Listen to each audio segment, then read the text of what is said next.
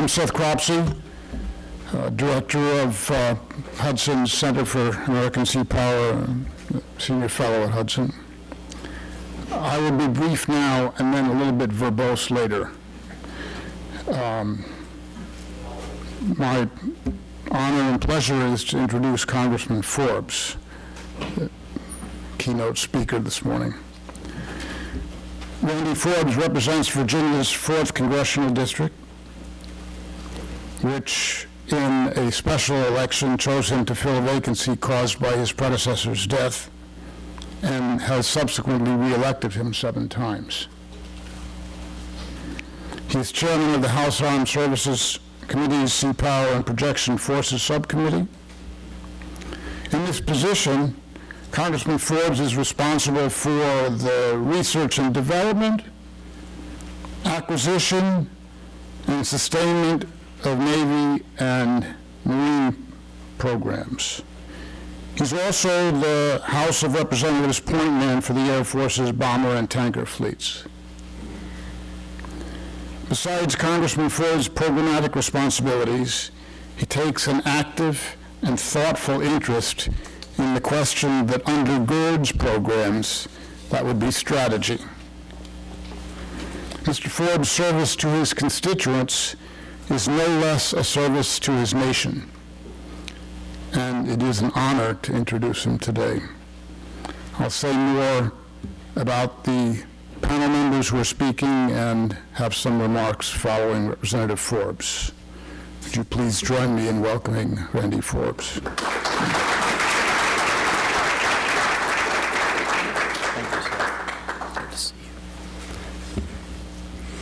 Seth, thank you, and thank all of you for being here. I want to also uh, expressly thank the Hudson Institute for the good work that they uh, do and for um, this report, and also certainly want to thank uh, Bryan and Seth and Tim for, for your work on the report. You've got a great panel here, including Ron and Bob, and um, I know that you're anxious to get to them and listening to this expertise because I listen to all of them and try to assimilate uh, their thoughts on these subjects over and over again. But been asked today to speak briefly about the continuing case for aircraft carriers, but I'm going to put that off, just like Seth said he was going to talk about some of the panelists later. I'm going to let the panelists talk about this report because I think it will address some of those questions for you. But just to tell you that I'm not here today as someone who lives close to where aircraft carriers are built and therefore kind of have a particular interest there, but rather as the chairman of the Sea Power and Projection Forces Subcommittee, because I will tell you, we look nationally at why aircraft carriers or any other platform might be important to us as a nation. And I certainly welcome uh, the questioning that we're having there because I think every time we ask those questions and kind of peel a little bit onion back, we get better and better solutions for what we need to defend uh, the country. I, I don't think there are many people who would disagree that we need carriers today. Um, I think all you have to do is look at the Middle East and what we saw with the USS George H.W. Bush, where for 54 days, that was our campaign essentially against ISIL, and probably uh, no other alternative we have today provides the same kind of flexibility, range of flex, uh, capabilities, and same degree of presence and deterrence and warfighting capability in a single package as our aircraft carriers do. Uh, perhaps Admiral uh, Moore put it best when he said, we're an 11 carrier Navy and a 15 carrier war- world, and that was in 2013 before ISIL and South China Sea and Russia have done many of the things that they've done to make everybody a little bit concerned about what's happening around the world. So the real debate that you'll see today, the real debate perhaps we need to have as a nation, is what's the role of the aircraft carrier tomorrow. And I'm not talking about tomorrow in 2015, but I'm talking about tomorrow five years down the road, 10 years down the road, the tomorrows that come 20 years down the road, and the tomorrows that come 40 years down the road. Our subcommittee has been somewhat at the center of that debate for years, and as I mentioned, we welcome these opinions and the discussions that take place. And we try to get a variety of opinions. In June, um, I sat down with Jerry Hendrix, who's a well-known critic of aircraft carriers. We went to, in July, to the Naval War College and had the Halsey Alpha Group tell us some of their ideas, which are a little bit different than, you know, what uh, uh, some thinkers might have around the country. We spent time with Admiral Manazir looking at what the air carrier wing, um, I mean, the carrier air wing should look like um, as we move down the road.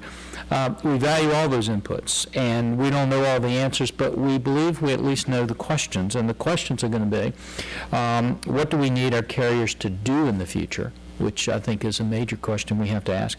And what capabilities are those carriers are going to need to do to be able to accomplish those missions? I think that Bryan, Seth, and Tim's report seeks to answer those questions, and they do it in the right way because just from the title you can tell two important things. The first one is how do we look at the carrier and its air wing in a joint context? And the second thing is looking at the carrier's role in a high-end conflict. The first part of that's important because you have to look at the capabilities that other forces, like land-based aircraft, can provide. But you also need to look at the threats to other forces like missile attacks on air bases to assess the carrier's relative strengths and weaknesses. In looking at the carrier's role in a high-end conflict, that's important because in an AT, challenges, A- A2AD challenges are raising legitimate questions about the carrier's role. For example, how deep and how and for how long can it penetrate into denied contested zones? What roles will it play? What are the targets for its air wing? That's important because there are a lot of competing priorities and other things we need uh, for the high-end flight. Fight. So the carrier needs to have a major role in those scenarios, and as the authors argue, it should have an important role. But as they also argue, only by altering course can the Navy ensure that the carrier strike group's contribution to the joint forces remains relevant to the nation's need and future warfighting requirements. That's a debate we need to have and we need to look at. Uh, the air carrier wing does have some capability questions. Uh, have we over-optimized for permissive environments uh, that we saw in the 90s into 2000s? Does the air wing need additional things like ISR and refueling? And perhaps one of the most glaring questions that we have to ask is the long-range uh, penetrating strike capability that we need from our carriers. That's where we believe UClass has an opportunity to fill that gap. As many of you know, that's why our committee has been uh, rather committed to making sure that we measure twice and um, cut once when it comes to what we do for UClass. We think we're going to see that moving, and once we have decided exactly what those requirements are, uh, then we need to move forward with that in a very fast way. Now, let me close by telling you this. With all the questions that you will have today and you'll talk about today, there's one that I suspect you will not talk about, one that I don't think we're talking about enough across our country. It's a word that sometimes seems a little cliche-ish, but I think it's an important word. When we look at the Asia Pacific area and what we're going to be doing in there, one of the things that come up oftentimes when we look at our competitor China over there is the word destiny. And they love to talk about destiny, as they should, because they believe they have a thousand years of destiny that they can talk about. I think one of the strategic mistakes we may make for those who believe strongly in national defense in this country is we don't talk enough about our destiny. And I tell you that because um, I had some time ago the opportunity to have lunch with Tony Blair. I'd been invited to sit down and talk about national defense issues with him. And he made what I thought was some rather astute observations. He said, first of all, he said, I've probably seen terrorism and fighting as much as any world leader around the globe. And he said, in looking at all of that, he said, I come to the United States, and he said, I really love the United States. And I think about states like Indiana and Iowa and some of the Midwestern states that I've never visited. And he said, it has to happen that this morning people will be waking up all across those states and they'll see a beautiful day and they'll be going to work and they'll be asking themselves this question Why should I care what's going on in the Middle East or why should I care what's going on in the Asia Pacific area? And he said, I just have one answer for them, and that is it's your destiny. And I think as you look at America, we are different than the rest of the world. and we shouldn't be afraid to say that. When I look at my friends in China, they love to say, we're a big country and you're a small country. That's what they believe their destiny to be. That's not our destiny. Our destiny, and Tony Blair said this to me that day, he said, your destiny is to do good around the world. And America does good around the world. And so I would say to you today that more importantly than just whether we build another aircraft carrier or whether we get the right mix of our air carrier wing, that the reason what you're doing here today is so important and what all of you are doing is so important is because we have to get this right. Because, because whether we like it or not, whether we want to talk about it or not, this nation does have a destiny to do good around the world. But we'll succeed only if we get the right answers to these very, very tough questions. So thank you for doing it. Thank you for letting me be here with you today. Good.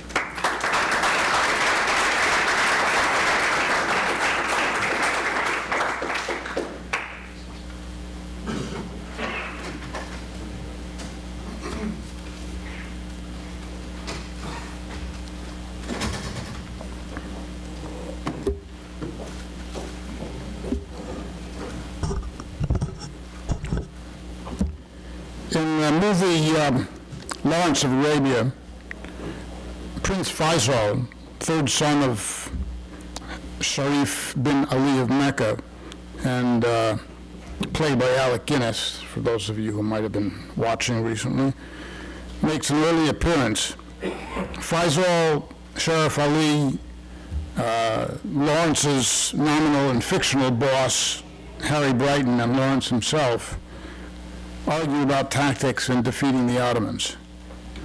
The discussion turns to the source of British military power. Sharif Ali, that's Omar Sharif, says guns. Colonel Brighton says discipline. Britain is powerful, says Prince Faisal, because it has a navy. Because of this, he says, the English go where they please and strike where they please, and this makes them great. I think the prince was on to something here. From Asia to the subcontinent to the Mediterranean, the entire Atlantic and much of the Pacific, the Royal Navy's ships did the Crown and Parliament's bidding and transformed a medium-sized island in the North Sea into a global power.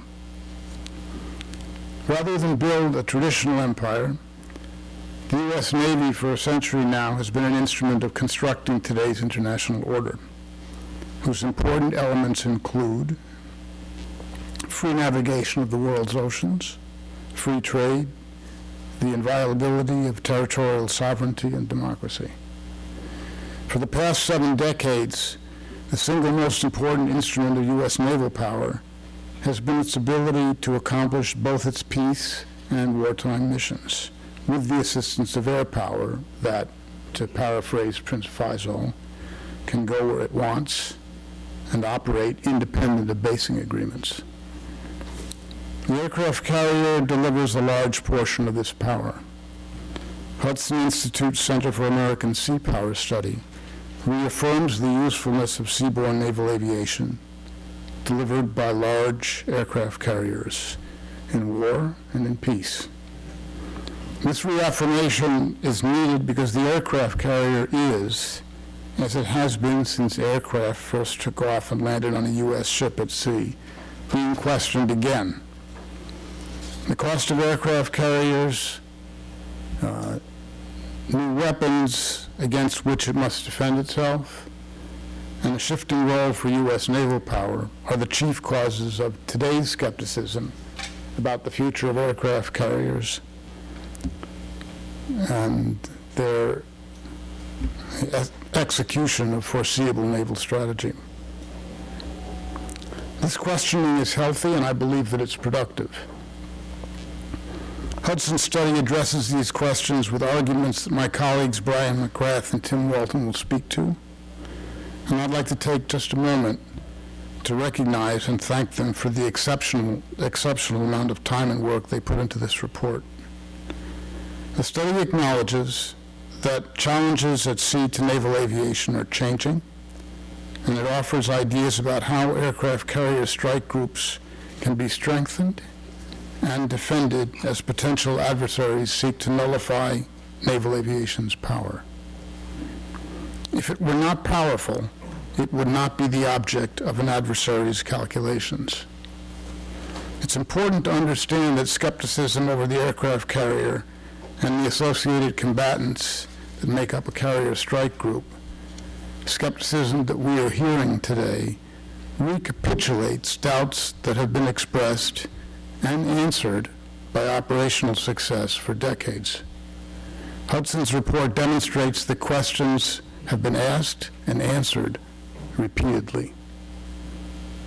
The questions change, but the answers speak for themselves, from peacetime operations in the Pacific to strikes against ISIS in the Middle East. I will briefly sum up the debate that's gone on because I think it's important to understand that what we're looking at today is not new. In the years after World War I, Carrier's greatest doubters came from within. The battleship Navy viewed carriers askance.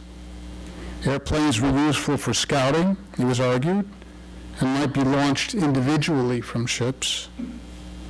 But carriers were too poorly armored, planes too short in range, and land-based naval air was the only option because it offered larger combat aircraft with greater range and payload capacity. So it was argued. These objections crumbled in the face of the Pacific's vastness. European powers might use land-based aviation because warfare on the continent was, well, continental. But projecting combat power at the other end of the Pacific meant aircraft carriers. Both the U.S. and Japan built stronger, faster aircraft carriers and equipped them with increasingly capable combat aircraft. The destruction of U.S. battleships at Pearl Harbor leaned the Navy more heavily toward aircraft carriers. Lieutenant Colonel Doolittle's aircraft carrier launched raid on Tokyo, and the defeat of Japan at Midway Island in 1942 helped dissipate doubt about the carrier's usefulness in combat.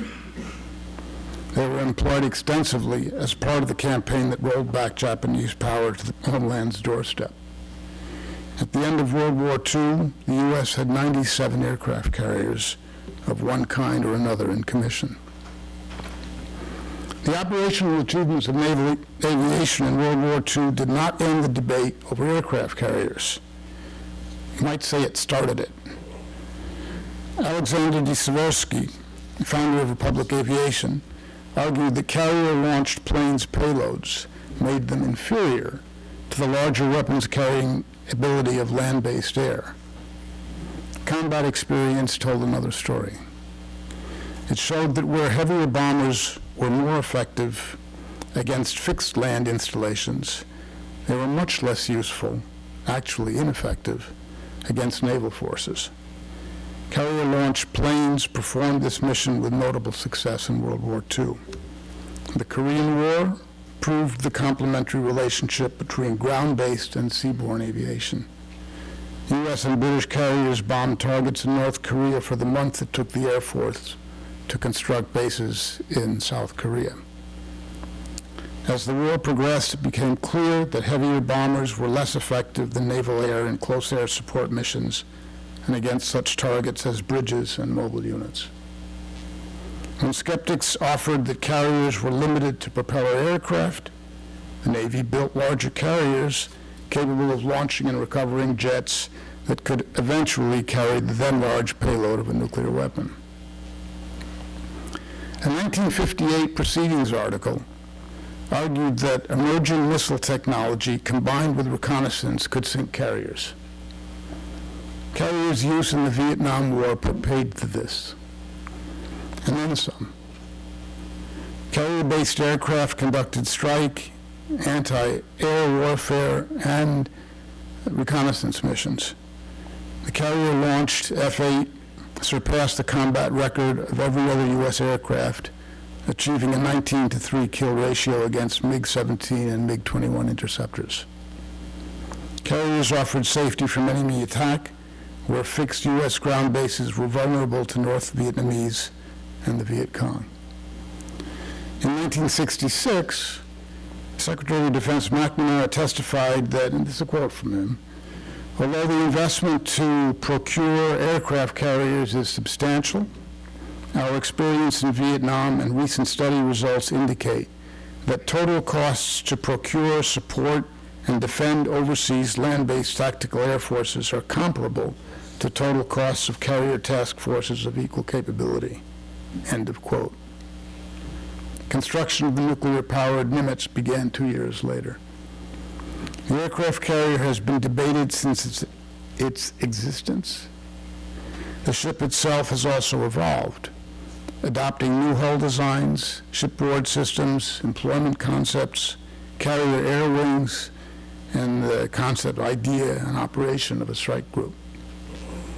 There are many reasons to believe that additional changes, such as the composition of the air wing, development of submersible drones, advanced surface warfare technologies, unmanned aerial drones, will meet the challenges of anti-access and aerial, area denial, cost, and risk that are the subject of concern about the carrier's future today.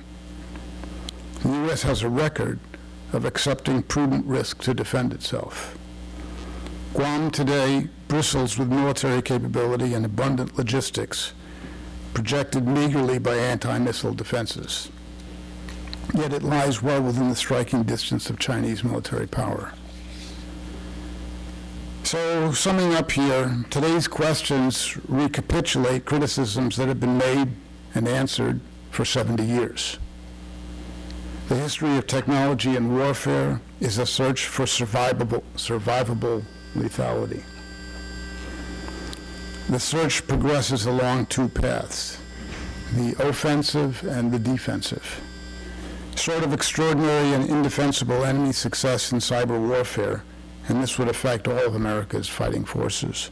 Nothing suggests the criticisms of the aircraft carrier strike group will be more telling in the foreseeable future than they have been in the recent past. Unlike the British, there is no other democratic state to which the United States can relinquish its unsought role as leader of the international order. Hudson Institute study shows that aircraft carriers, strengthened by recommended changes, which are important here, will remain critical if the U.S. is to continue to possess what Prince Faisal described as a source of British military power, the ability to go where they please and strike where they please. Now it is my honor to introduce the rest of the, uh, part of the rest of the panel. But I've spoken long enough, um, and I think I'm going to defer to Bryan here, and uh, let's, as they say, get on with the show.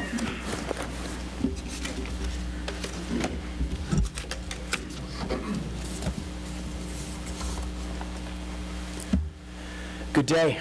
I'm going to uh, move quickly through my slides so to try to get us back on, back on track. Um, If you haven't had a chance to read this study in its entirety, I uh, would recommend that you spend all of your waking moments for the next three days doing so. Um, I'm going to try to hit some of the high points here. It's worthwhile to understand where the study came from. I had a debate in January at the Naval Academy with a man named Jerry Hendrix. He took a uh, sort of anti-carrier position. I took a pro-carrier position, but I was left unsatisfied by the outcome of the debate because I thought there was more necessary. I felt that there was a story that wasn't getting told, and that was that the aircraft carrier, which is being um, criticized by an unholy alliance of carrier critics who exist and always have, and a very garrulous Chinese defense press who feeds them with all manner of threat, um, had were occupying the playing field essentially on their own on this question of high-end warfare. I didn't think the Navy was doing a good enough job defending the aircraft carrier as an instrument in the war that we cannot afford to fight and the war that we cannot afford to lose. And that's why this study came into being. We have some eye test uh, slides here today because I thought it would be a little bigger, but I hope you can make do. Um, some of the, uh, the executive summary. We make the case that uh, air power sea-based air power remains critical to national security across the spectrum of operations, um, including uh, deterrence, the conduct, and the winning of great power war, high-end A2AD warfare. This is important to note because, as I said earlier, I don't think the Navy a- has done a very good job of defending the carrier in that atmosphere. Secondly, we recognize the value and importance of periodic reevaluation of the efficiency and efficacy of the aircraft carrier. Senate Armed Services Committee has directed the Navy to go out and look at this. This is good. The Navy should have to, on a periodic uh, level, defend its assumptions and its presumptions. We happen to believe that they will probably reach the same conclusions that they have reached in the past, as Seth uh, described earlier. Seth did a good, good job about talking about history, so I won't spend a whole lot of time on it. This slide is designed to show you a stylized uh, impression we had of uh, the degree to which the aircraft carrier has been valued uh, across time. Um, As uh, Seth indicated, in the late 1950s, the early part of the Kennedy administration, um, Mr., um, um, what was his name, the Secretary of Defense? McNamara. McNamara wanted to uh, cut the carrier force to nine. Louis P. Johnson wanted to cut the carrier force in 1950 to four. Um, operational requirements came up then that demonstrated the power of, uh, or the, uh, the um, wisdom of not following those uh, prescriptions. We think we're in a trough right now. We think we're uh, at a low end um, uh, in carrier acceptance, and to some extent it is because of the cost of the carrier, to some, it is be- some extent it is because of the threats, um, and to some extent, it's because I don't think a good counter-argument to the critics has come out um, recently. A second reason we spent a lot of time on history in this um, uh, report was to show you that over time, the Navy has in fact thought very deeply about alternative aircraft carrier designs. Uh, uh, We uh, broke out three in, uh, in our research. Um, The CVV, the the last one on the right, um, sounds a lot like the uh, Queen Elizabeth class, conventional, 60,000 tons, something of that nature.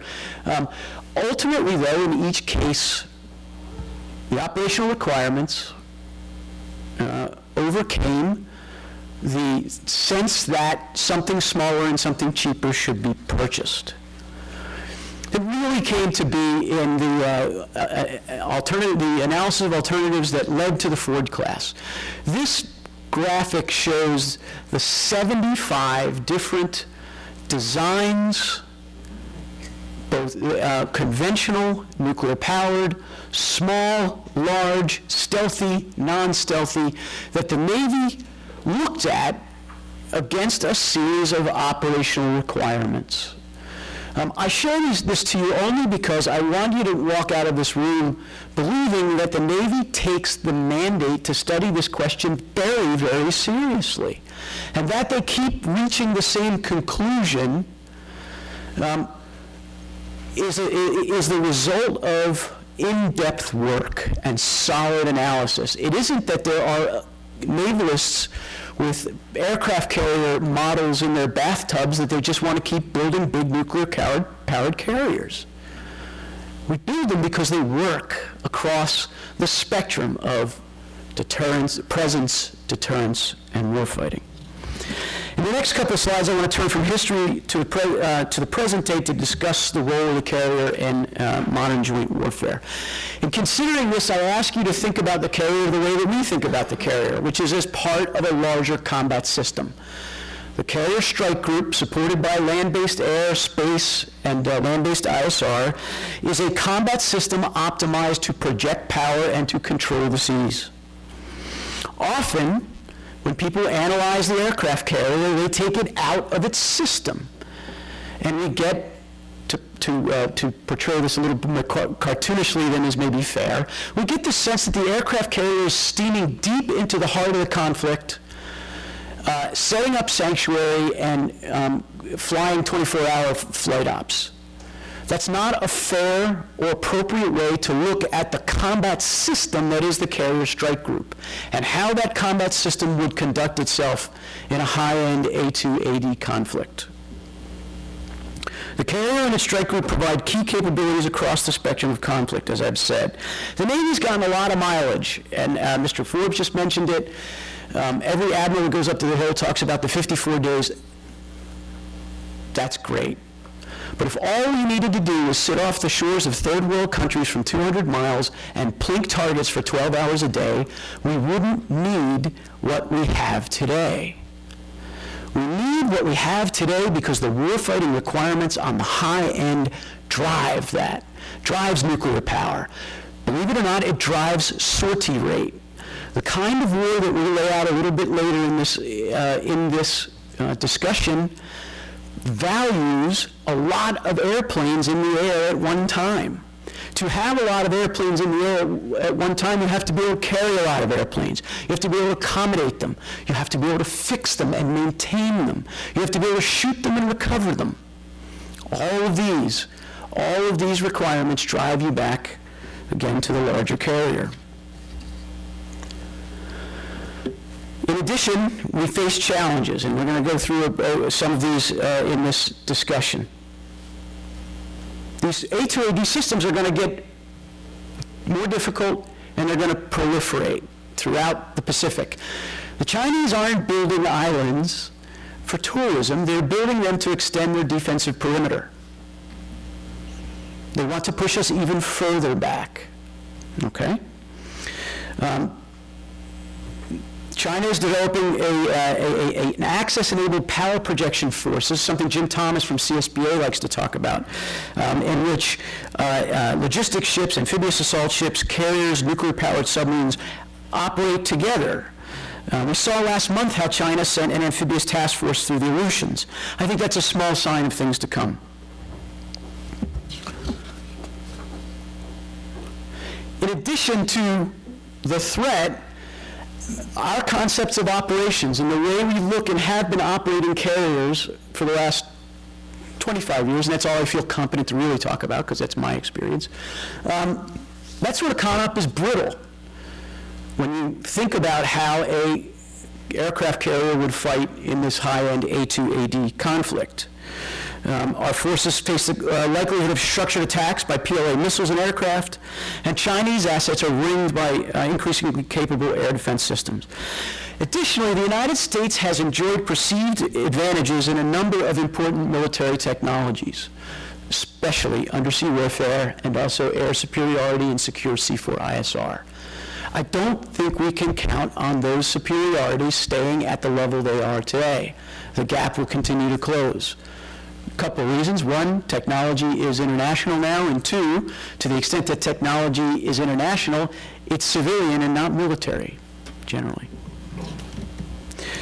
Um, Looking at our assessment of the threat and the needs of the joint force, we reached a few conclusions. The first, in order to deter, fight, and win high-end warfare against a peer competitor, the joint force will continue to need the capabilities that the carrier uniquely brings in terms of power projection from the sea, sea control, and surveillance. Equally important, there are a number of critical warfighting requirements necessary to the joint force, and more importantly, to a theory of victory for the joint force that would go largely unmet or dramatically under-resourced in the absence of carrier air power. What then are these potential deficits? Um, when we talk about uh, contributions that will become critical, we're talking about a, a war with China uh, in which first island chain air bases have been attacked, and they will be attacked. If you think an aircraft carrier moving at 40 miles an hour is vulnerable, what then is a land-based airfield? Those bases will be attacked. They have the ability to reconstitute. The Air Force is working on that, and they're putting a lot of thinking on how to become more resilient. Someone, though, is going to have to provide TAC air inside a 1,000 miles after opportunity has been gained. We can't just steam the aircraft carrier and the surface force and the whole Navy and P-8s into a dense A2AD environment. We have to create opportunities. Long-base bombers will do that. Uh, uh, Long-range bombers will do that. The submarine force will do that and do that very well. Cyber warfare will do some of that. But we will create opportunities where the aircraft carrier and its tactical air will then fulfill needs to the joint force, like ISR escort, like refueling escort, like bomber escort, like close air support. Things we are going to need to dislodge a, a, um, an opponent who has the advantage, at least in the early stages.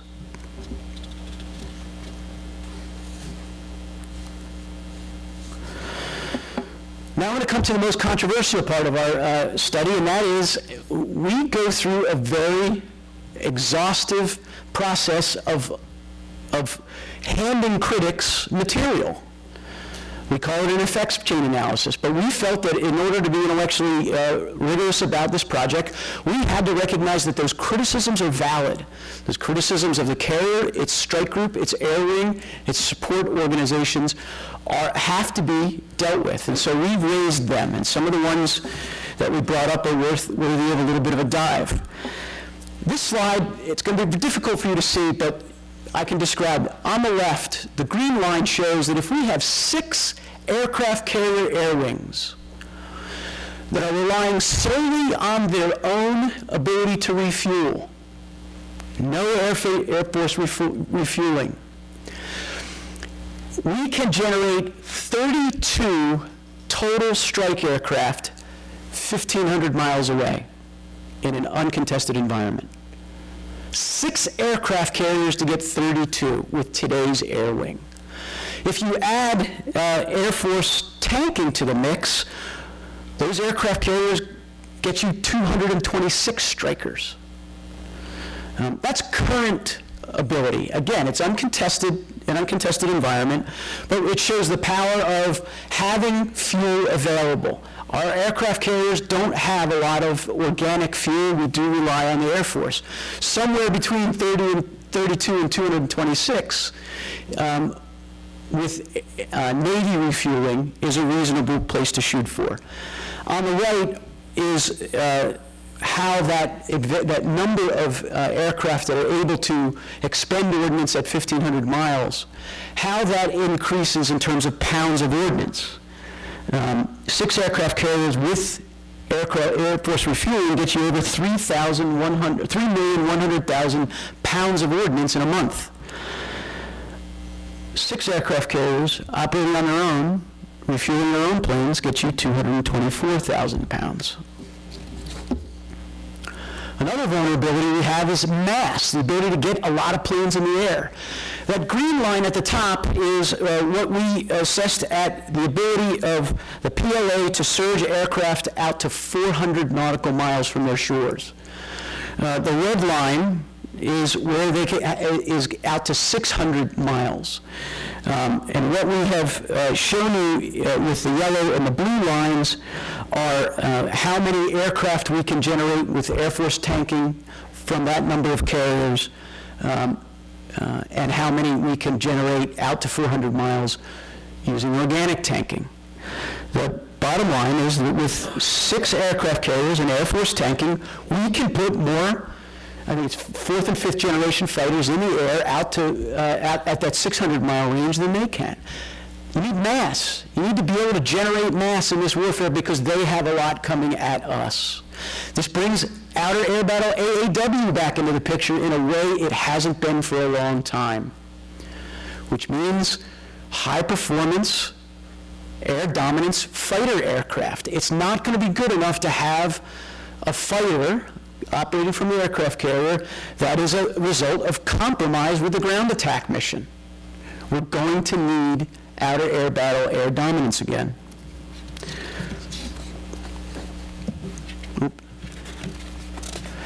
Another uh, uh, vulnerability that needs to be discussed is logistics. What this graph shows, uh, the red line is the number of uh, CLF refueling ships we have, which I think is, uh, is 19. Um, The blue line is our ability to uh, support forces from 3,000 miles away. The yellow line is our ability to support forces from 2,000 miles away. The bottom line is that if we have between five and six carriers operating in an environment, every single oiler the Navy owns has to be devoted to those carriers, or the carrier strike groups, every single one in the Navy from the entire world has to be devoted to that fight if they can need to support from 2,000 to 3,000 miles away.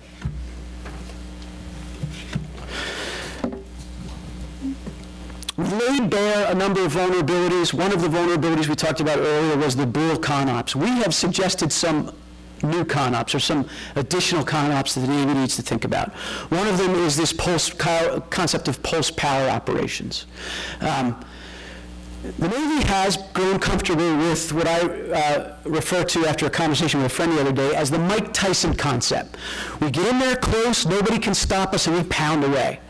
Um, we need to develop a little bit of a Floyd Mayweather concept here, um, which is uh, the, the ability to generate power, the ability to do it at the time and place and for uh, an appropriate operational duration, and then move away. We have the sense that gaining sanctuary is the sine qua non of carrier operations. Against an opponent like China, we may never gain sanctuary. We may just gain opportunity, and we have to get comfortable with that. We have to get comfortable with gaining and exploiting uh, uh, opportunity that, that could be fleeting. The second um, concept we want to talk about is integrated multi-carrier operations. Most of the folks, I see a lot of former Navy in the room. We've, op- many of us have operated with two and three carriers at a time. Generally speaking, what happens is, hey, you got today, we'll take it tomorrow, or you get these targets, we'll take those targets. We're talking about taking four and five carriers and taking those air wings and truly integrating them in order to generate the mass over target, the mass in the air required to deal with a true peer, a near-peer competitor with peer characteristics. If you've seen the movie Ender's Game, and you think about those kids in that laboratory, in that virtual environment, um, we need something like that in order to truly think about and work multi-carrier integrated operations. An environment where multiple carrier staffs, multiple air wing staffs, multiple fighter COs, um, multiple carrier COs get together and think deeply about how you would integrate air power. The way we do it now, if you had four or five carriers operating, the Air Force, who writes the air plan, would basically see each of them as an air, airfield, and they would then task those aircraft carriers accordingly. They wouldn't think of that air power as a unit of issue that can fight as an integrated system. We have to develop that in concert with the Air Force so they understand it and can employ it that way. Finally, uh, a little bit of a hobby horse of mine, single naval battle, truly integrated operations if, uh, with the Marine Corps, um, ensure that, so that you could use Marine Corps aircraft more effectively for um, at-sea missions, and so that the aircraft carrier can become uh, more of a weapon and more of a, a support force to uh, larger uh, land-sea interface kinds of operations that would potentially be under the command of the Joint Maritime Force Component Commander. I think I'm going too long. I'm going to try to blow through this. Um, Aircraft carrier itself has problems. We don't operate them very well. We, we, we have gotten out of the habit of what we did in the 1980s, which was to shut radios off and operate in an EMCON environment. That is changing. The Navy is working on that. We're beginning to do better, but we have to be able to do it really, really well. That's not going to keep us from being found, but it's going to provide fewer pieces of the puzzle. There are other things that the aircraft carrier can do that can mess with the uh, ability of the other guy to find us. Those exist at levels of classification that are beyond my clearance and probably some of yours. The carrier um, can in fact field better ship self-defense um, weapons. There's so much electrical power generated by, by the Ford-class aircraft carrier. It is a, a great place to think about putting um, a self-defense laser. Probably one of the first places we might want to put it. uh, when it comes to the fleet. Surface ship torpedo defense, carrier is a great place for that in in addition to uh, large amphibs including recoverability. We have to take for granted that the carrier will suffer damage. It will get hit in a big war against a big opponent. We have to figure out how to fix it. We have to get better at it. We have to pre-stock big pieces of sheet steel in places where we can uh, get to it quickly. We have to be able to um, be resilient. The carrier has to become more resilient because it is going to be uh, more closely targeted.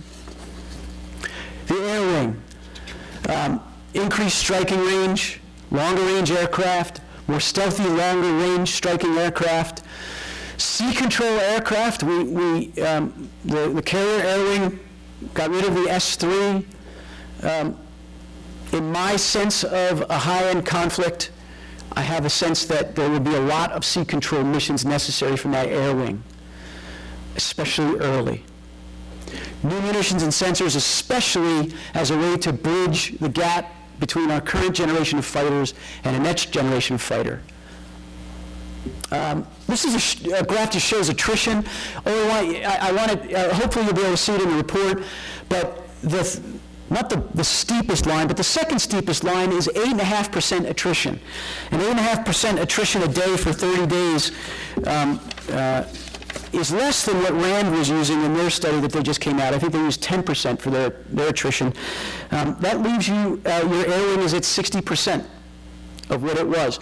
We don't have the industrial base to, uh, uh, to replace aircraft that fast. We have to have, uh, we have to begin to build more aircraft, to have them available so we can replace aircraft to attrition, lost to attrition. I'm going to stop here after this slide because we've gone too long. Um, Other ships in the CSG are also a place that need to, uh, that need to improve. Surface combatants need their, uh, need independent ISR so that the carrier isn't the only platform whose deck is used to generate the recognized air picture, uh, surface picture for the group. Better surface-borne ISR will not only serve the Naval Task Force uh, more effectively, it will also make those surface ships more lethal. We need to figure out how to uh, reload VLS cells at sea so that those ships don't have to come offline from where they are uh, projecting power and uh, exerting sea control. They can uh, come a little offline, not go 2,000 miles away, get their holes filled, get back in the fight as soon as possible. We already talked about uh, logistics, don't have enough, never will have enough, need more. Okay? I'm going to start, stop right now. You want to just, Tim first? Okay. I'm going to start uh, with my study uh, co-lead here, Tim Walton, uh, will present his part of the picture. You mentioned that the bios are included in the handouts. The bios of all the people here are included in the handouts.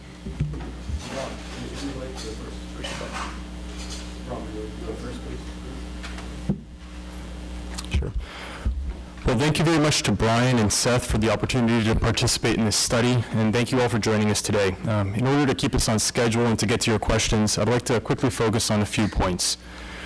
Um, First, I I thought uh, Congressman Forbes and uh, Bryan's and Seth's remarks were excellent. Um, And I I think one of the points that's in this study, but uh, we haven't discussed as much to date, is how um, the Ford class program is still suffering from the decisions made in 2002 by Secretary of Defense Donald Rumsfeld.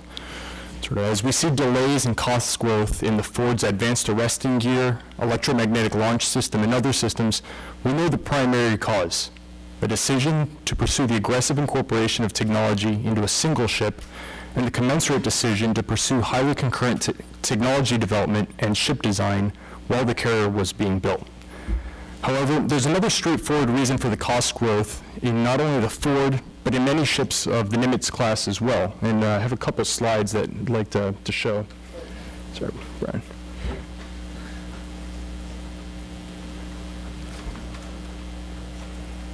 So here in the background, you, you could see uh, during the Nimitz class program, the average duration of construction of a single ship was seven years, 10 months.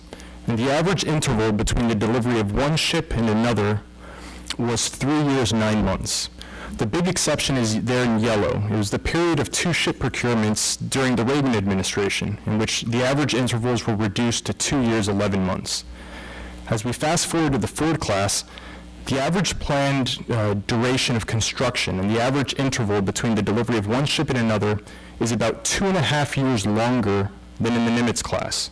Time is money, and these long intervals in construction significantly increase cost, which as we look at the costs in both the Nimitz and the Ford classes, generally only decreased or stayed ab- stable during the efficiencies generated by the two-year buys of the 1980s. As the Ford, as the Navy and Congress consider potential alternatives to continuing with the Ford class, and potentially spending years and billions of dollars in resources to develop an alternate to the Ford class, the cost-saving power of serialized production should not be overlooked.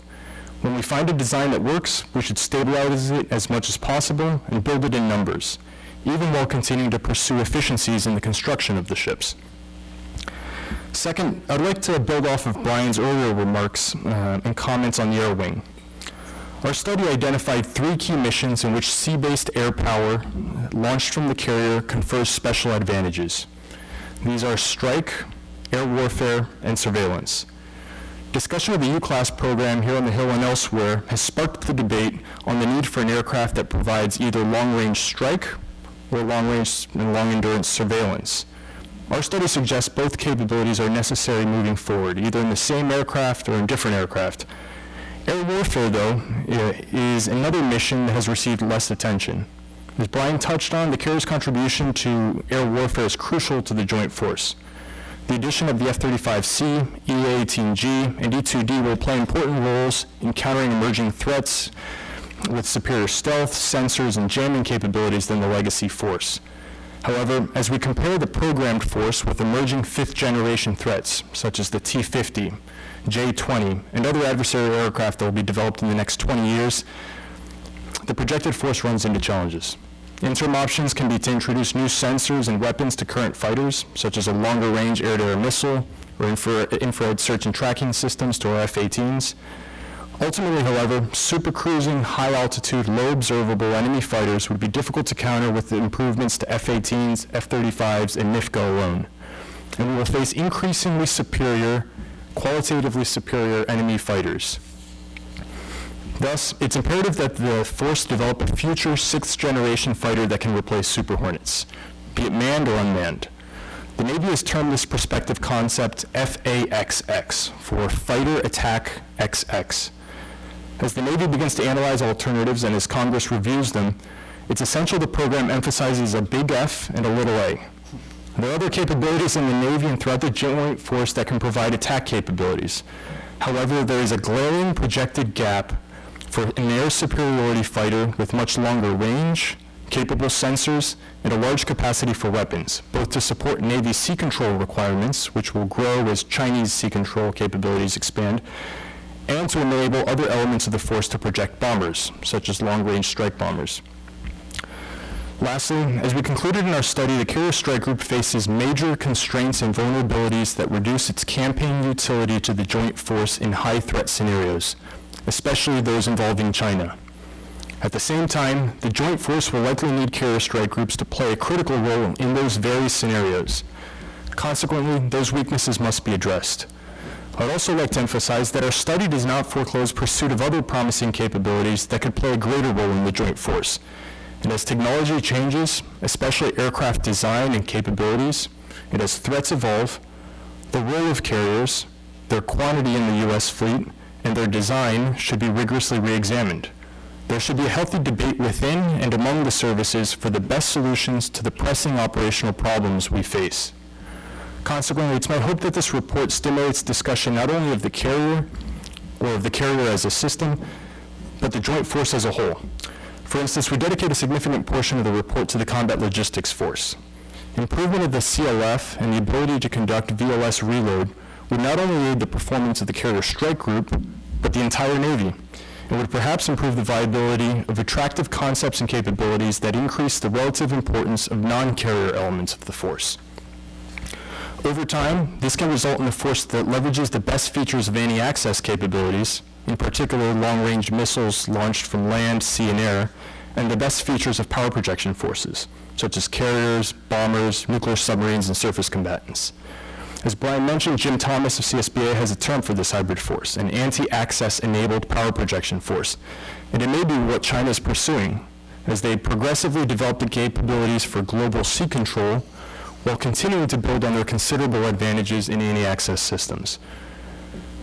I- think our report clearly elucidates the role of the carrier in the joint force. So those in the U.S. that question the carrier's utility should ask not, why do we have carriers, but rather, why don't we have adequate long-range missiles?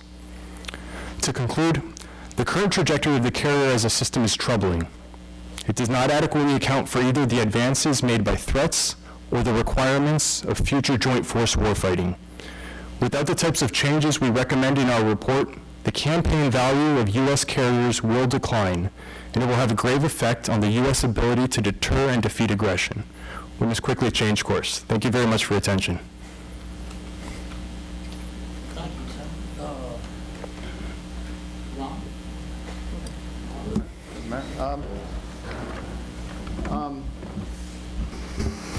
So I'd just like to uh, agree with a number of the points made in the paper and kind of foot stomp a few of them. Uh, The first is, you know, the growing need for the carrier and carrier strike group to conduct surveillance, air warfare, sea control, sea denial, and strike, but to do so in increasingly contested environments. Second, the carrier strike group's ability to provide some measure of sea control when and where needed, as well as to defend critical air lines of communication, is, really is a key enabler of the joint force, and it's a, that's an area that likely will grow in demand over time. I found the discussion in the paper about the need for multiple integrated uh, carrier strike group ops to generate sufficient mass an intriguing concept that I think needs uh, further exploration. I would uh, concur with the need for an expanded CLF force uh, underway replenishment to include VL, VLS reloads. I think something we really need to do as well as um, the need for more cost-effective active defenses for the carrier and the carrier strike group, including things like high-power microwave, railgun, high-energy lasers. The one point I'd really, really like to emphasize, though, is the need for aircraft with significant, significantly greater unrefueled combat radius for the carrier air wing. This is absolutely imperative, and it's something I'll get back to in a second. It's necessary, but not sufficient. So that's so all the things I agree with for the most part. There's a few things I disagree with, or I at least would flow, uh, throw a cautionary flag on. The first is we need to be careful not to aim behind the target in terms of the threat environment.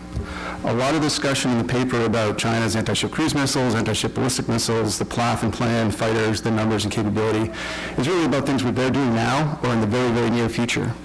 But today, we are literally uh, building the carrier air wing of 2025 and 2035. So we need to think through what the threat environment and how that's going to change by 2025, 2035. Second, there's an assumption in the paper about that land power, land-based air power is necessarily at high risk and thus a growing demand for carrier aviation. Uh, While that's certainly true within the first island chain, it's far less true in the second island chain and beyond. Um, Now, what that suggests is the Air Force really could and, and should shift to longer range, more survivable aircraft like they're doing with the long-range strike bomber, but then also potentially more unmanned long-range aircraft like a follow-on to the, uh, the Reaper or the RQ-170, sort of a stealthy Reaper. With those types of aircraft, for example, land-based air refuelable UCLASS, uh, UCAS, might well be operationally superior to manned carrier aviation for many of the missions that are discussed. Um, And while carrier-based, a carrier-based UCAS or UCAS would be a very attractive capability, a land-based UCAS could potentially provide that capability with, uh, you know, more range and payload at less cost. So the question really needs to be asked, and I'll get to this in a second, is if that's true, if a land-based, unrefueled UCAS-like platform could really do what the carrier air wing does, what is the value of the carrier? What is the unique advantages it provides relative to land-based uh, aircraft? And I'll get to that in a second. Um, As many of you know, I've uh, followed the discussion about UCAS and UCLASS very closely over the last several years. Uh, And there's discussion in the paper about uh, surveillance privilege or surveillance optimized unmanned aircraft or a strike optimized one. And that's really is a false dichotomy. Uh, With a balanced design, a single aircraft can really perform both missions. An aircraft with, say, an 8 to 10 hours of unrefueled endurance which could be 24 to 48 hours of refueled endurance, would offer a dramatic improvement in penetrating surveillance for the Joint Force and for the Carrier Strike Group. That same aircraft could have a combat radius off the tanker from, from the carrier of 1,500 to 2,000 nautical miles while carrying a 4,000-pound payload, which is roughly three times that of the F-35C and five times that of the F-18EF. Now that's a game changer for the, expanding the ISR and strike reach of the carrier air wing, and that's the type of thing we need to think about. Um, there's a few uh, minor things we may get talking to about some of the concepts. I thought some of them interesting. Um, issues about um, like the escorting uh, long-range bomber, potentially, you know, but obviously the carrier air wing need longer range and stealthier aircraft in order to, to perform that mission. And I, I, I like the idea of the pulse combat power. Um, that's sort of writing off the uh, a large class of targets, mobile, locatable, and time-sensitive targets that if you can only pulse at certain periods, you might not be there when you need to. So there's value in persistence. And I'm not sure if the carrier wing needs to give up on that persistence. It may just need to do it differently, say, for example, with uh, unmanned aircraft. So then lastly, three dogs that didn't bark that I think should have, or th- things that could have been uh, expanded in the paper. Um, the first is when talking about the carrier air wing, the big focus is on range and more range. And while that is absolutely necessary, it's by no means sufficient. To operate in the future airspace defended by land and sea-based networked integrated air defenses, it's absolutely essential to increase the survivability of carrier-based aircraft. And a big ingredient of that is broadband, all-aspect uh, radar cross-section reduction. You've got to have it. So in addition to longer range aircraft in the carrier air wing, they have to be more survivable.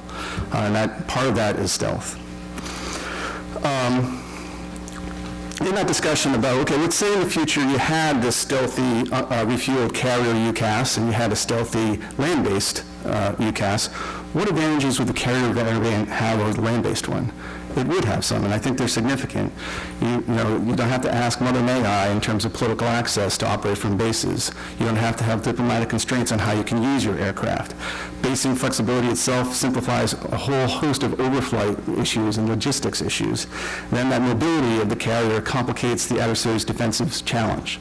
So for all those reasons, I think there's a there's really a synergy or a complement uh, role for both carrier-based and land-based uh, ISR and strike platforms, whether manned or unmanned. And lastly, um, and Tim touched on this a little bit, I think we need to think differently about carrier aviation roles and missions.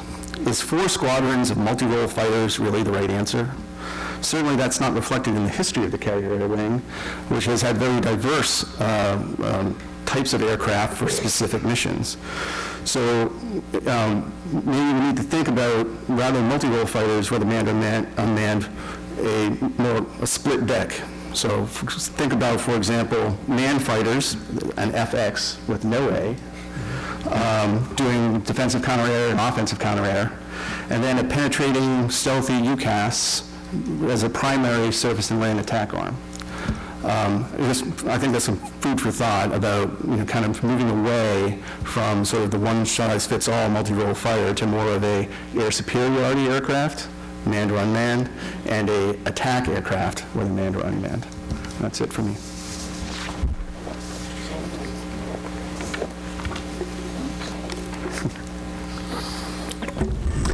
I'm Ron O'Rourke from the Congressional Research Service. I'm the Naval Issues Analyst at that organization, and uh, the author shared with me a copy of the report a couple days ago, allowed me to read it so that I could prepare these comments today.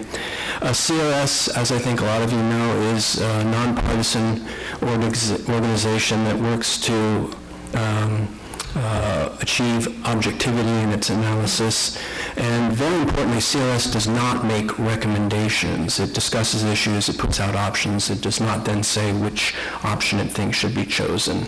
And so consistent with that, it's not my role here today to support or oppose any of the recommendations that are in the Hudson Institute report, but rather to simply make some analytical comments uh, on the report that might be of help to readers as they go through it. Uh, the report and today's panel discussion are timely in my view for at least two reasons. One is that a potential high-end conflict with China has become a central issue in U.S. defense planning. In fact, earlier this week, in another room in this building, we had a briefing by RAND of the new RAND report on the uh, U.S.-China military scorecard. That represented, in effect, a briefing about uh, the challenge, at least as RAND sees it and evaluates it. And meetings like this one present perspectives on what the U.S. response to that might be, and this is the Hudson Institute's perspective on that. So that's one reason why this report and this event here today can be considered timely. Another is that the Navy right now is in the midst of a study that it has committed uh, to Congress to conduct on alternatives to today's nuclear-powered large deck uh, carriers. That's a study that is mentioned in my own CRS report on the uh, Ford-class program. One of the points that the report makes is that the European theater, including the Mediterranean, uh, is reemerging as an important uh, operating area for the U.S. Navy. It kind of went away as a major operating hub for the Navy during the post-Cold War era. Uh, but it does now appear, to some people at least, like the post-Cold War era is over and that we have entered a new and as yet unnamed strategic era that uh, features, among other things, uh, renewed great power competition. And that as one reflection of that, uh, we may need to pay more attention to having naval forces, including uh, perhaps aircraft carriers in the Mediterranean. The report focuses on this in part because if you want to maintain more of a carrier presence in the Med or Europe generally, in addition to the uh, carrier deployments that we do to the Persian Gulf and the Western Pacific, it can drive a need for a carrier force with as many as 16 carriers, uh, which is five more than what the law now requires the Navy to have. Um, that is a number I think that will probably catch a lot of people's eye as they read the report, and so I think it's important to make um, one or two comments about that. One is that uh, if the nation were to decide to devote the resources to building up the carrier force, it would take a long time many years, decades really, before you were to get to that 16 carrier force, and I can go into the details of that. Uh, even if you were to build carriers uh, much more quickly than we uh, do today, it would take a very long time to get there. So if you cannot get there quickly, and you have something like only an 11 carrier force, but you still want to now emphasize operations in the European theater, such as the Mediterranean, by having a carrier presence there while not reducing your carrier presence elsewhere. How do you do that with an 11 carrier force? Well, one possible option for doing that is to home port a carrier in the Mediterranean. Now, many people in this room are aware that we have a carrier home ported in Japan, and that this has been the case since the early to mid 1970s. What's much less remembered is that we have that carrier in Japan and have done so for the last 40-something years because it was part of an initiative that was carried out at the time that contemplated homeporting carriers in both Japan and Greece.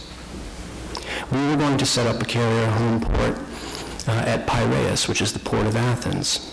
And in fact, we were in the midst of implementing that project. We had uh, already sent some of the surface combatants in that battle group to Piraeus. But then there was a military coup in Greece. And in response to that coup, the United States decided that it no longer wanted to go through with the plan of establishing that carrier home port. And so, if it had not been for that coup in Greece, we might be here today talking about a very familiar situation of having a carrier home ported in Japan and another one home ported uh, somewhere in the Mediterranean.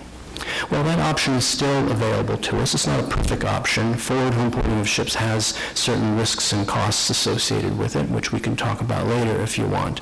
But it is an option. It doesn't have to be Greece. It could be one of our other allies in the area, such as Italy uh, or Spain or even France. And some people on occasion have mentioned the possibility of home porting Navy ships at Haifa uh, uh, in Israel. So uh, these are various possibilities. And again, not a perfect option, but if you wanted to move to a three-hub system for carrier deployments where you're maintaining carrier presence in all three of these areas, and you still have only 11 carriers, and you're not able to change that number very quickly over time, then carrier importing is one option that might be considered. Now, in terms of options, I mentioned earlier that the Navy is looking at various alternatives. We don't know what they are because the Navy has been very tight-lipped about the study itself.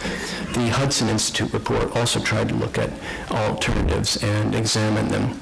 Uh, You can't look at every alternative in a report of the length that you have here with the Hudson Institute report. Some things um, uh, you need to leave out. And there was one option that was not included in the Hudson report, and it was one that was mentioned by Trip Barber in an article that he wrote about a year ago. Now, Trip used to be, and for many years was, the Navy's chief force planner, and anyone who knows Trip Barber will tell you that he really knows what he's talking about.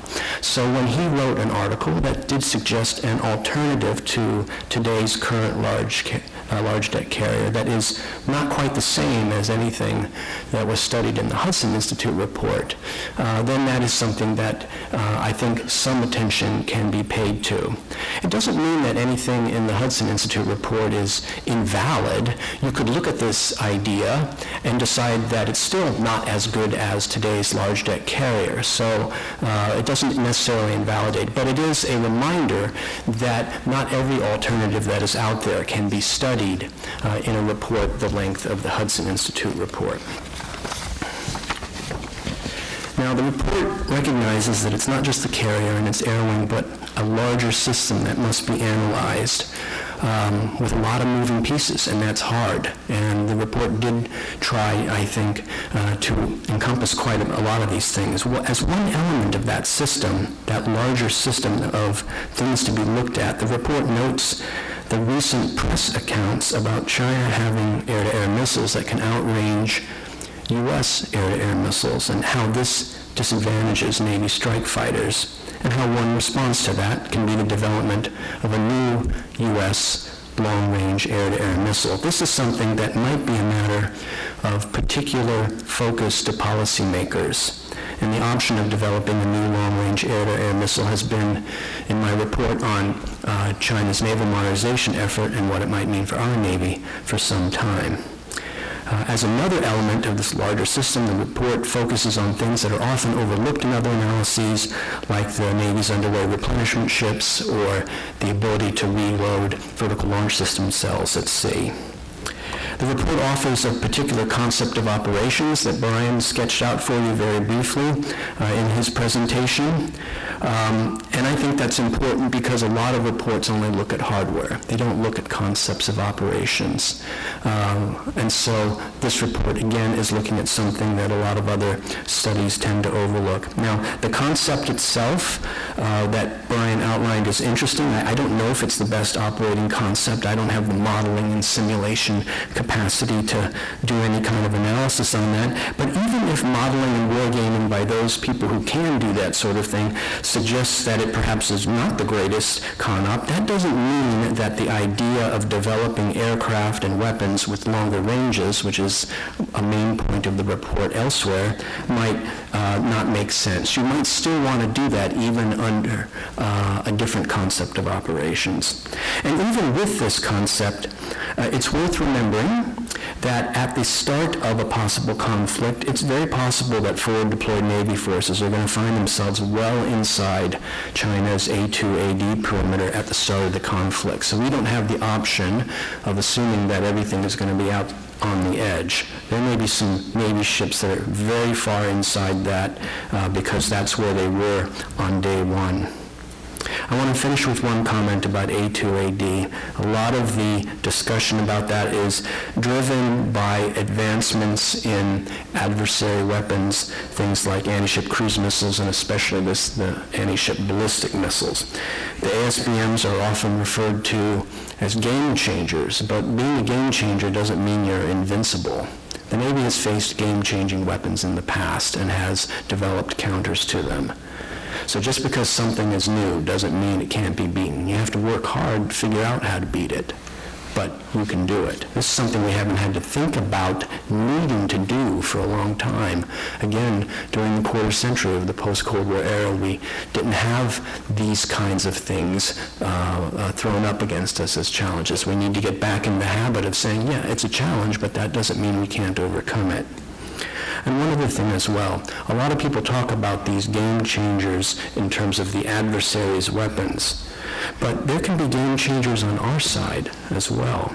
And there are some game changers in surface ship defensive weapons that factor into this discussion about surface ship survivability, including the carrier. The report mentions one of them, which is lasers, but there's also railgun and the hypervelocity projectile. The report discusses possibly putting lasers on, but there's also these other two weapons as well. And in one of my own recent CRS reports, I talk about all three of these things. So when you have a discussion about game changers in A2AD, remember that the potential for changing the game isn't only on the other side. We have the ability to, to change the game as well in our own way.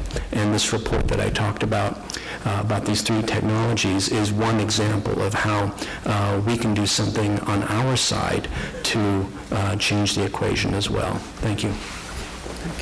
Thank Uh, there's time for questions and answers too. Uh, If, uh, I'm going to sort of a comment. It's a very, it's a very narrow comment. It's going to make Bryan cringe because it's one of those narrow comments that's not most of the focus of your report. But I just simply want to disagree, Mr. Walton, with your comment that it was mostly the Rumsfeld administration's change that caused the cost growth of the CVN uh, 78 program. Profoundly disagree with that. In 2002, the Navy was on record estimating that ship, the CVN X-1, at 7.6 billion.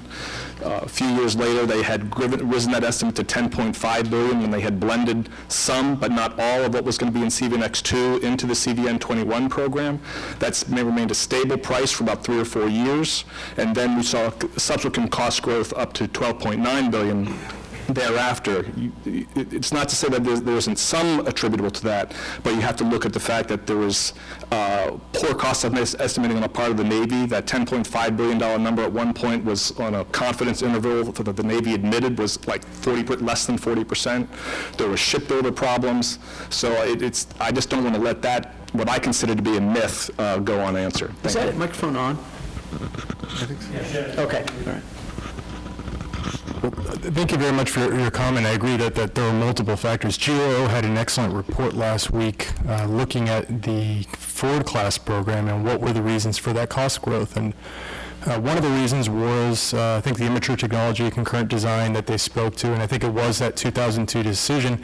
Uh, Another major reason um, was uh, the poor estimating, as you referenced. Uh, And uh, if- I remember, the the GAO report says the shipbuilder told the Navy it would be 22% more than the Navy estimated, and now at 12.9 billion, I think 22% more would have been 12.8 billion. So the shipbuilder was almost 100% accurate in terms of what the final cost would be, yet the Navy, for reasons of politics here on the Hill, or for other reasons that, you know, as we look at the shipbuilding budget, probably hasn't been historically accurate in its estimates, um, chose not to follow that more prudent estimate. But thank you for your comment. Other questions? I see a hand in the back. Uh, If you would be so good as to identify yourself and uh, your organization, that would be helpful for the rest of the Yes. My name is Hermes Levy. I'm from OWS. And I have a general question as to what happened, if there is any study of, can you uh, comment on how we get to being the first uh, most powerful military power to what we are today? What are the mechanisms that happen to bring us to the situation we are in today? Thank you.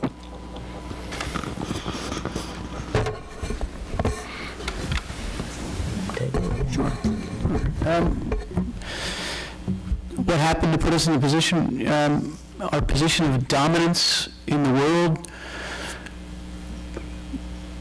had its sunset, or at least, uh, I mean, we, the, the winning of the Cold War, the end of the Cold War was a, was an amazing event in world history. It left the world in a very strange situation in which there was, I think the French foreign minister referred to the United States as a hyperpower, and, and we got used to that. And we, within the Navy, I would suggest, we, um, we began to get comfortable with the sense that we could dominate the blue water against anyone. Um, Over time, that assessment has become less and less valid as others saw that dominance as the thing that sets our military apart. Our ability to project power thousands of miles from our own shore is something that no one else can do, and that, that ability is due to our naval and aerospace dominance. Others have decided to contest it at the same time that um, our, our society has become uh, less willing, at least uh, less willing to bear the costs of peacetime military dominance. I think that's probably about what puts us where we are today. Yes. Adam Siegel. Bryan, as per my note to you, it's nice to see somebody actually trying to say, these are how many carriers we want, we need, rather than saying, t- you know, fighting hard for 10 or fighting hard for 11. So it's good to see a report like that. But when we look at 16, first of all, we're at 10-ish, soon to be at 11. How many decades is your analysis of how the, shi- and what would it require in the shipbuilding environment to get to a 16? Secondly, not discussed in the report, I haven't read closely, but I did glance at it um, over the past couple days. What's the rest of the Navy that surrounds, if we're going from 11, 10 and a half, 11 carriers to 16, what do you see as a requirement in ship numbers? What sort of additional Navy? Is it the Navy of today, just plus five carriers? Is it 20 more logistic ships, no other changes? What's the change across the Navy in size and structure? I can do the first part of that. Please do. Uh, Adam, I can do the, uh, the first part of that, which is what is the shipbuilding and when do you get there, depending on the shipbuilding rate? And Eric and I conferred about this to make sure that our results were consistent with one another. Um, If you were to change the carrier building rate, which is currently one every five years, referred to as five-year centers, and you were to accelerate that all to one per year, and do one carrier per year for seven years in a row. And I'm not sure the industrial base could execute that, but just for the purpose of discussing it, uh, if the industrial base could execute that without any delays and backlogs, you would get to a 16-carrier force by about 2030. If you were to build a carrier every other year, which is a little bit more plausible as something that the industrial base could execute, you would get there by about 2040. And if you were to do three-year centers, a carrier every three years, you would get there sometime in the 2060s. So it would take a very long time under two or three-year centers uh, to get to that number, which is why I went into that discussion of what could you do in the meantime if your objective was three hub carrier presence and you really only had more or less the number that we have today. Your your larger question, the first thing I want to say is, um, in the study, and I, and I use the words very carefully, um, we're not saying, we're not, I'm, I don't, I'm not interested in whether the country can afford 16 carriers. That's not my, I wanted to lay out how many we needed, how many we would need to fill three combat hubs continuously and indefinitely. Again, words chosen very carefully, and those words have meanings. Gaps would not be permitted. So that drives you to, relatively quickly, using my history major math, to 16 carriers. Do I think this country is going to start on a path to building 16 carriers? Probably not. Should the country get the rudder over and start building more? Get us to a point where we can, um, where we can more often than not have credible combat power stationed forward in three hubs? Heck yeah, we ought to. What does that Navy look like, Adam? Probably 350 to 400 ships. Um, They would be different. I am a big fan of something Henry, uh, or Jerry Hendrix talks about um, quite a bit, which is, uh, which are small heavily armed, fast patrol vessels that aren't necessarily um, giant killers, but they are, uh, they are um, ships that make other nations think twice about where you are and what's over the horizon to back them up.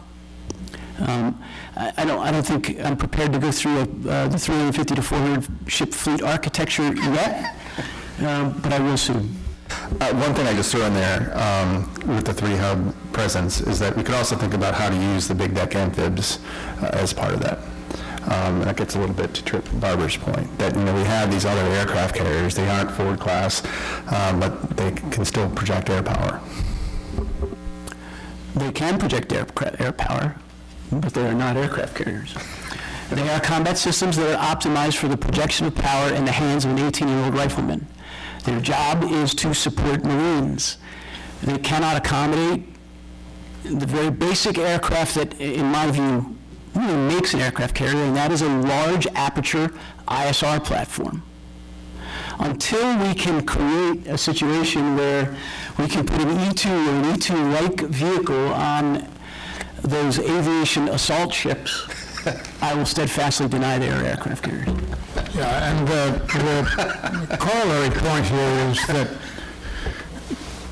we're not talking so much about uh, how to get there, although that's part of this, but uh, this section that we're, where the the three hub idea is based on what's actually needed. Um, And the, the way to reach it, that's open to discussion. Um, But if we're going to address, if we're going to try to address the question that the gentleman in the back asked about what's happened to uh, American military power, uh, the recommendations, the ideas in this report are answers to the issue of how do we retain the position that we had. Can I have my nickel back? Yes. But Bob is right. We can use those ships to project power more effectively, and if we can't get the 16 carriers that I believe the country needs, we have to find a way to more effectively use them. Um, This is one of the reasons that we are hawking single naval battle in this, in this report, because that platform is part of uh, the, the idea that, that you're going to put really capable F-35s on that ship and have them do air-to-mud almost exclusively is insane. Those, those airplanes should be used for much, much more than that. And that's something the Navy and the Marine Corps are busily trying to work out. Uh, Roddy Harris here, uh, former naval person. Uh, Congratulations to Seth, Bryan, and Tim for a report. Uh, Honestly, I have not read it yet, but I think I know what it says based on today, and I will indeed read it. Um, I'm thinking of Barney Rubel's paper from last week or week before. And uh, at the risk of speaking for Barney, uh, I would say that Barney's, Barney's point is that it's not a question of if carriers or not, but it's a question of how many carriers and how are those carriers used. Uh, Regarding the, how many and how they're used, uh, it- he he talks to, in essence, of a supply and demand problem. Uh, The supply issue is, uh, we don't have enough carriers, uh, given the way that they're employed today and and the way we in- intend to use them today. But there's also the the demand problem that Barney talks about at- at at some length. Uh, Barney reflects on the days before uh, Goldwater and Nichols, in which there was a sink pack fleet and there was a CINCLANT. And both of them were Navy admirals, and to largely, largely they controlled how the, uh, how the uh, demand signal was answered with supply. Uh, I I guess maybe Barney is dreaming of a world in which Navy, uh, you know, controls the, uh, the supply problem. Uh, We they, Navy controls the demand and therefore has some control over the supply uh, of of the carriers. Now, I think Barney's dreaming if he thinks that world is going to exist again. Uh, But I think he does raise a good point about the demand signal, and that the demand signal is excessive. And I guess the first question would be, do you agree that the demand sig- signal is excessive? And if it is, what would you do about it?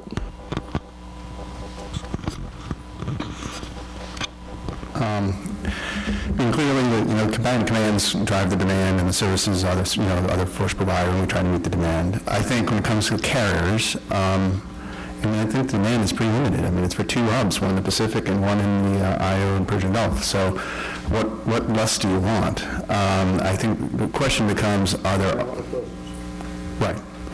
Um, now, we can talk about other units and whether or not demand signal is too high for those, and that's a fair question. Um, But then you get into are the ways we could do it differently with either more uh, forward basing, as um, Ron has suggested, um, or thinking differently about the O-plans, uh, which really drives demand, because then you're talking about what is the surge force. Um, And that's where I think there's a lot more room for creative thinking about how we project power differently, including how we use the aircraft carrier.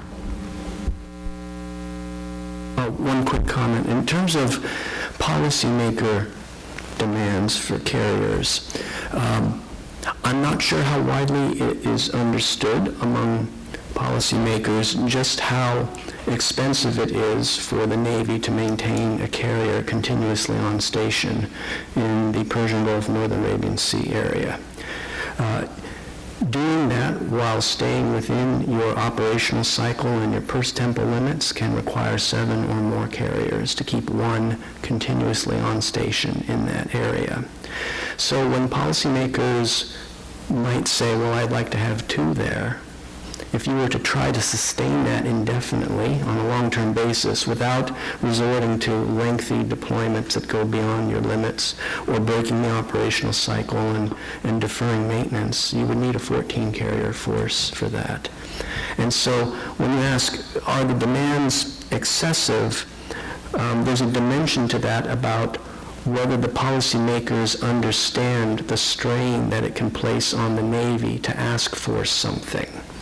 And uh, uh, right now, we're able to have these two hubs with an 11-carrier force because we have a carrier home ported in Japan, and it reduces the station-keeping multiplier for keeping a carrier in the Western Pacific from the five or six that it would be if you were to do it with uh, U.S.-based carriers down to one or two. The majority of the ca- remaining carrier force is for maintaining that one carrier in the Indian Ocean Persian Gulf region. That very lopsided math is not obvious to people when they just look at the situation. And that may lead them to think that sending a carrier to the Persian Gulf is not as expensive in terms of the uh, burden it places on the carrier force over the long run if you were to try to maintain it as, in fact, it is. Uh, So people ask, well, we have, we're going to have this gap uh, in the carrier presence in the Persian Gulf and so on. Well, in my view, a lot of that is um, the system just catching up with itself, because there were times when we were trying to maintain more than one carrier in the Persian Gulf Indian Ocean region while still having the Western Pacific, while still having only 11 carriers. The way we did that was by lengthening deployments, putting the burden on the ship's crews, and perhaps by deferring maintenance and training requirements as well.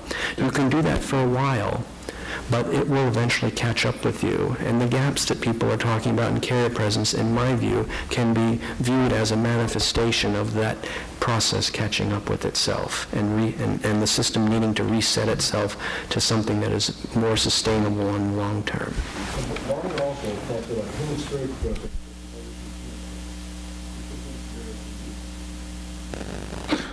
Uh, Robbie, I- it's also important when discussions like this move to questions of excessive, that adjective excessive, to point out that the people who determine what is excessive and not are the ones who vote.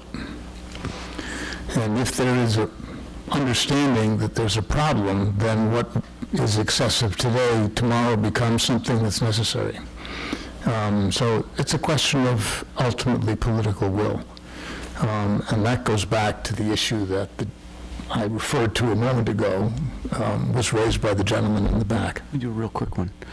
Um, There's a lot to like in Barney Rubel's article. There's a lot to like in most everything Barney Rubel writes. But Barney Rubel did what virtually every other navalist in this town and others do in this debate, and they, and they take it as an article of faith that we are nose over, that he, he uh, uh, leads one of his paragraphs. We're never going to go back to the days of the 15 carrier force, yada, yada, yada. When he says that, and when he says it like that, in my view, I read someone who is saying, how are we going to more effectively use more limited resources? That's a, that's an honorable position, and we have to have smart people who think that way. I'm not one of them. We need more. We need more money for more presence and more combat power because our responsibilities have not declined. In fact, they have increased. And so I- when I read Barney's, I I looked, I said, this is a very straightforward and very common sense and enlightening piece, but it goes all the way from A to Y. The Y to Z is, we need more. Thanks. Let me just put stomp one thing on this, about wanting more and the presence piece. Um, A lot of that depends on, in the future, is, is on the ability of the carrier to actually project power. And for all the reasons that have been talked about today and talked about in the report, absent changes to the carrier air wing, the ability of the carrier to do that is going to decline. Um, So this is deadly serious about the operational and strategic relevance of the aircraft carrier. And, and, and and it's not the carrier itself that, that the question hinges on, but rather the composition of the carrier air wing. And at the end of the day, you know, we can get into all the details, but longer range, more survivability off the carrier deck, period.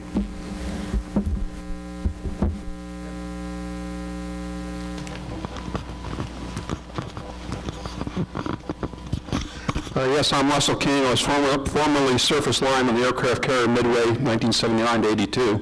And um, I was reading uh, Michael Pillsbury's book, uh, The 100-Year Marathon. I believe Mr. Pillsbury is associated with Hudson. And um, he's he's speaking about China's plan- 100-year plan to supplant the United States as the world's superpower. And I believe Pillsbury might have been involved in some war games, I think there were naval war games. And when the United States and China are pitted against each other using basically our strategic psychological concepts, we would win every time. But Pillsbury played the part of the Chinese using Chinese strategy and won, won the war game, I believe.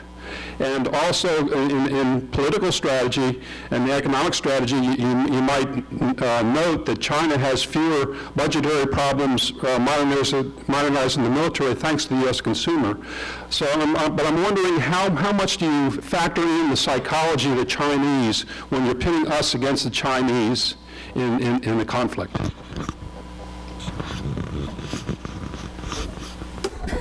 It's an interesting question. I haven't read um. Pillsbury's book, but, but it's received a lot of press here in Washington. Um, the, the psychological component that you refer to, I think, is critical. Uh, at the end of the day, the perception of the localized correlation of forces is what matters. Whether China knows it's superior or the U.S. and its allies are superior in the region at any one time. And there's a material component to that, but there's also the factor of perception. So we in the U.S. government, or not in the U.S. government now, but the U.S. government as a whole, we need to think more deeply about how we strategically communicate to our partners, allies, but also adversaries regarding what are our capabilities, uh, so that the Chinese know today is not the day to start conflict. And trying to do a better job of that not only with the Department of Defense, the patrols we conduct, with capabilities we demonstrate, but also with the State Department, intelligence community, sta- uh, and other components of the force is necessary moving forward. And Michael would agree with that. I think I'd rather have our problems. Uh, We have time for one more question. Paul?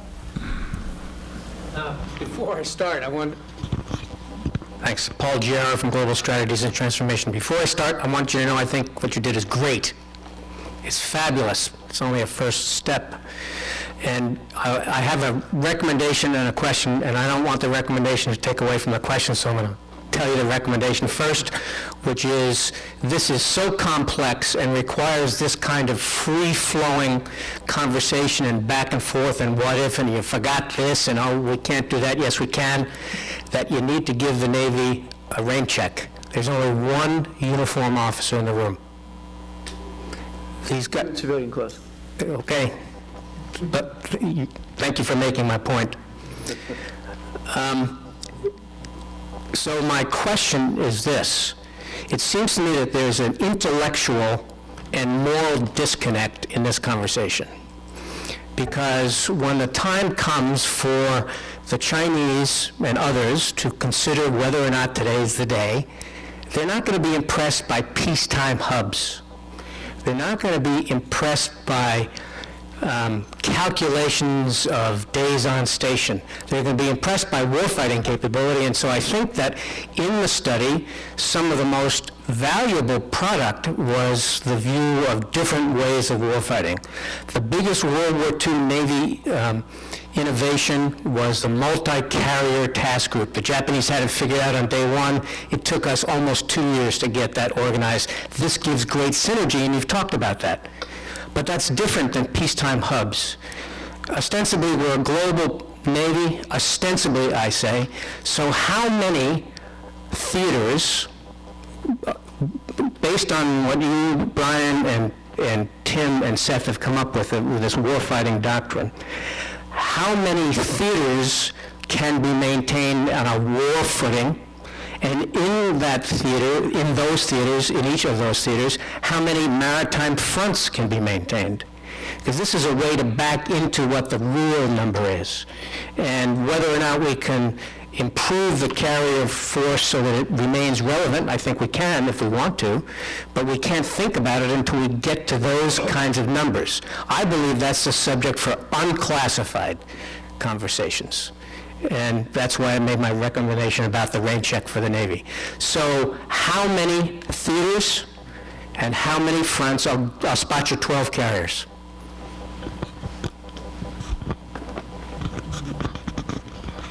I don't think I'm going to do the analysis on the fly. I would have to sit down and think about that. I- I've, when I look at, when I look at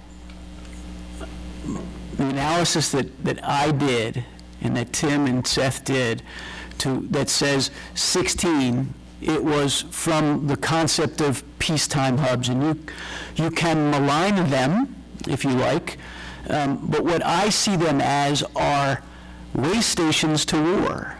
They are what provide naval forces with the deterrent, the presence and deterrent and warfighting response um, gradient that favors forward deployed maritime power rather than what's sitting in the, sitting in Norfolk or San Diego. So the degree to which you are able to position credible combat po- power forward in three uh, important places to our national interest is the degree to which the Navy can swing forces to generate the necessary power in the theater where actual war is happening. As long as they're survivable. As long as they're surviving. Well, I mean, I think it probably goes for all of our armed forces, but, yeah. No, survivable forward. Oh, I- I'm not maligning anything, I agree with you, just that the next step has to be, what does this really mean? Right, in terms of numbers and capacity and I think that's fair. It's kind of why I said I need to think about it. Uh, Thank you all for joining us today. It was a very useful discussion. Uh, I'd like to thank our panelists as well. Um, And uh, I think it's safe to say that we will continue this. Thank you all.